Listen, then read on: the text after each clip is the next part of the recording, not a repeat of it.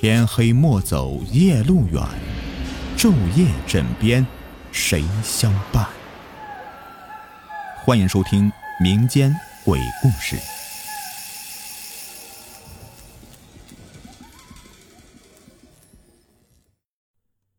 你们好，我是雨田，欢迎收听民间鬼故事。故事的名字叫做《胡纸人》。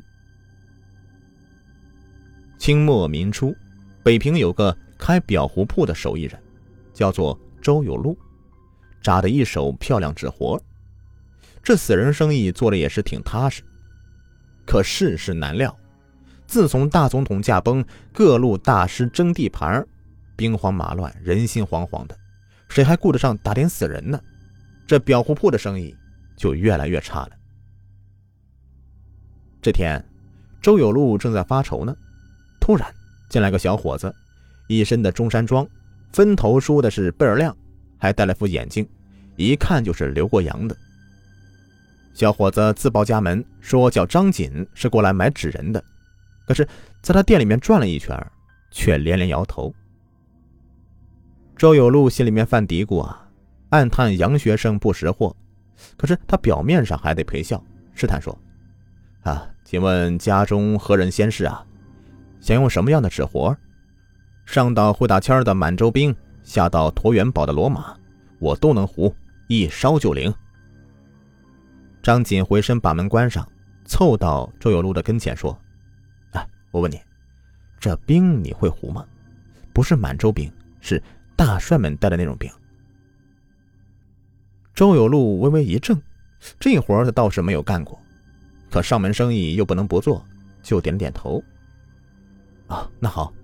张锦扶了一下眼镜，说：“给我糊一百个兵，三天完工，一个月以后付账。”周有禄说：“那您先把这个定金交下。”张锦苦笑说：“ 我现在没钱。”一个月以后才有，咱们可以立字据。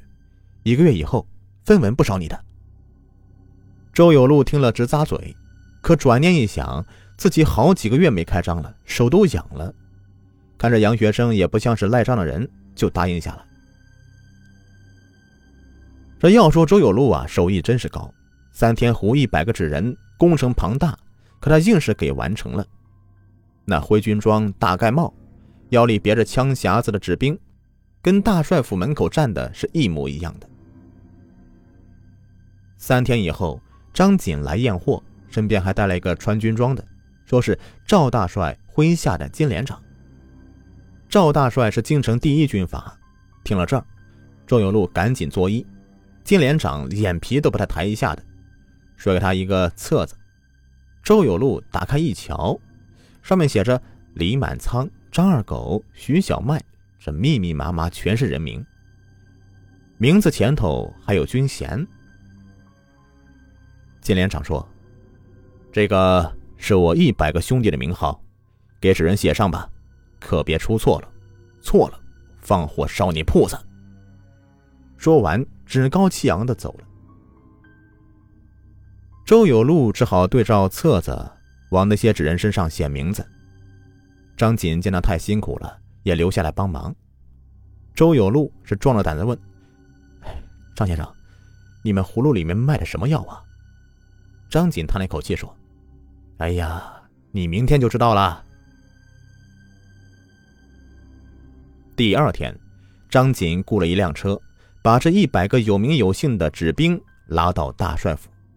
周有禄也跟着去了。就看到金连长早早的候在门外。还带来几十名身缠绷带的伤员。丙氏的勤务兵一来一回，把赵大帅给请了出来。金连长见到赵大帅，哇的一声，跟伤员们是抱头痛哭：“大帅呀，我这一百多号兄弟都是为您卖命战死的呀！”张锦赶紧上前给大帅鞠了一躬，说：“军爷们生前说过，当兵的马革裹尸，死后也不能贪图安逸。”只求把自己烧了，来世还跟着大帅征战疆场。大帅府前面人来人往，出入的都是各界名流，人们为大帅能带出这样的兵感到敬佩。大帅啊，顿时特有面子，上下打量一番，问：“你是顺天府的张会计吧？”张锦连忙说是，称跟金连长家是世交，众军爷的纸活便是他帮忙联系的。赵大帅点了点头，又问金连长：“将士们的抚恤金发了吗？”金连长眼前一亮，说：“哎呀，没有大帅您的话，属下哪敢动钱呢？”赵大帅这下更满意了，大手一挥，当场决定：战死的这一百个兵啊，每家发放抚恤金十块大洋。周有禄这下全明白了。合着这杨学生跟金连长这顿折腾，就是为了诓赵大帅的抚恤金呐？可当兵吃粮，阵亡安绪，这不很正常吗？为何要用这样的手段要钱呢？这时候，金连长回头瞪他一眼，周有禄反应过来，把满车纸人用火点着，以赵大帅为首，众人纷纷冲火堆敬礼。一个月的期限将满。也不见张锦送来钱。一天夜里，周有禄听见枪响，然后啊，店里就闯进来两个醉醺醺的大兵，为首的扛着一袋米，后面的拎着两匹布。周有禄吓坏了。虽说大兵抢东西时有发生，可抢到裱糊铺的还是头一遭啊！拎着布匹的兵发觉不对，骂道：“李满仓，瞎了你的狗眼！看看这什么地方，真晦气！”两人转身要走，周有禄惊讶道：“啊，李满仓，李满仓不是死了吗？”他清楚记得，金连长那本阵亡的花名册上就有李满仓这号人物。妈的，你才死了呢！那个叫李满仓的放下米袋，狠狠打了周有禄一顿，又抢走柜台里的钱，这才心满意足的离开。周有禄是挨了打，又没钱抓药。想到赵大帅提过张锦在顺天府当差，于是啊，就匆匆赶去顺天府要账。来到顺天府，门房告诉周有禄，张锦的确在顺天府当过会计，但是后来被赵大帅看中了，调去大帅府当差了。门房的一指顺天府对面的小洋楼，说那里啊就是张锦的家了。那小楼非常气派，周有禄心中暗骂张锦。住这么好的房子还想赖账啊！他满心愤恨的要去要钱，却被几个大兵给撵了出来。周有禄这才意识到，哎呀，张锦这是高升了，都有当兵的给他站岗了。既然进不去，他就趴在墙边等，从早到晚不吃不喝。进出这里的人很多，大多都是军官，还有不少的衣着光鲜的上流人物。这些人待一会儿就走了。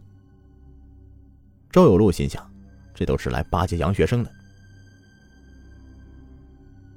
转眼已到深夜，周有禄也不见张锦回家，他又渴又饿，正准备放弃，忽然听到这汽笛声由远及近了，一辆汽车开进院子里。哎，张锦回来了。周有禄是刚要翻墙而入，汽车门开了。走出的却是赵大帅，身旁还挎着一个浓妆艳抹的女人。两人是说说笑笑的进了楼，再也没有出来。周有禄懵了，这也不是张锦的家吗？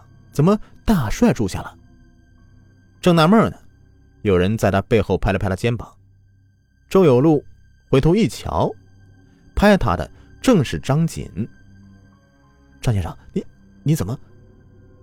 周有禄有些尴尬，张锦低声说：“我来瞧瞧我家，这儿说话不方便，咱们换个地方。”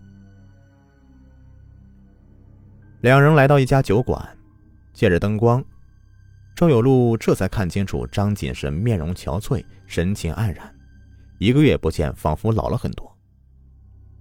三杯烈酒下肚，张锦终于倒出心中的苦水。原来。张锦留学那几年呢，他父亲在战乱中丧生了，留下那栋洋楼是张家的祖产。后来赵大帅占领北平，这战事一时消停，洋楼被他手下的金连长占为己有。张锦回国以后得知噩耗，十分的悲痛，他想要回祖宅，金连长是非但不给，还招呼手下一百多号兵都搬到了洋楼里面住。除非张锦答应他的条件，他才考虑物归原主。从金连长口中，张锦得知啊，赵大帅之所以能够坐定北平，就是因为有钱。可是钱从哪儿来的呢？除了四处刮搜，他还克扣士兵的粮饷。金连长听说张锦在国外学的是经济，想让他帮着要回饷钱，否则宅子就不还给他了。张锦没有办法，只好答应，于是便有了造纸兵骗恤金那一幕。赵大帅刚占领北平不久，平时光忙着捞钱了，很多事情疏于管理。况且具体的士兵阵亡名单都在各级的军官手里，所以金连长说死了一百个兵，赵大帅是便信以为真了。后来呀，事成了，张锦原打算要要回宅子，再从这笔钱里面抽出一点给周有禄结账，谁成想啊，金连长既不给钱，也不交房，他遣散那一百多个兵。每人发了三块大洋，自己依旧是霸占着张锦的房子，而那些兵常年是东征西讨，早就打乏了，乐呵呵的拿着钱各路谋生去了。那天，他听到的枪响，又撞见李满仓抢劫，便让这些兵呢想捞最后一笔再走。金连长耍无赖，张锦无可奈何，但他更不甘心呢，干脆心一横，去赵大帅那里自首。承认了骗抚恤金的事情，接着把金连长告发了。赵大帅很生气，立刻下令枪毙金连长，没收他的全部财产。念在张锦举报有功，又是刘国阳的高材生，赵大帅就起了爱才之心，邀请张锦来帅府当差。张锦对赵大帅是感恩戴德，欣然前往。可是没想到的是，宅子。虽是从金连长手里面夺回来，这又被赵大帅给看到了。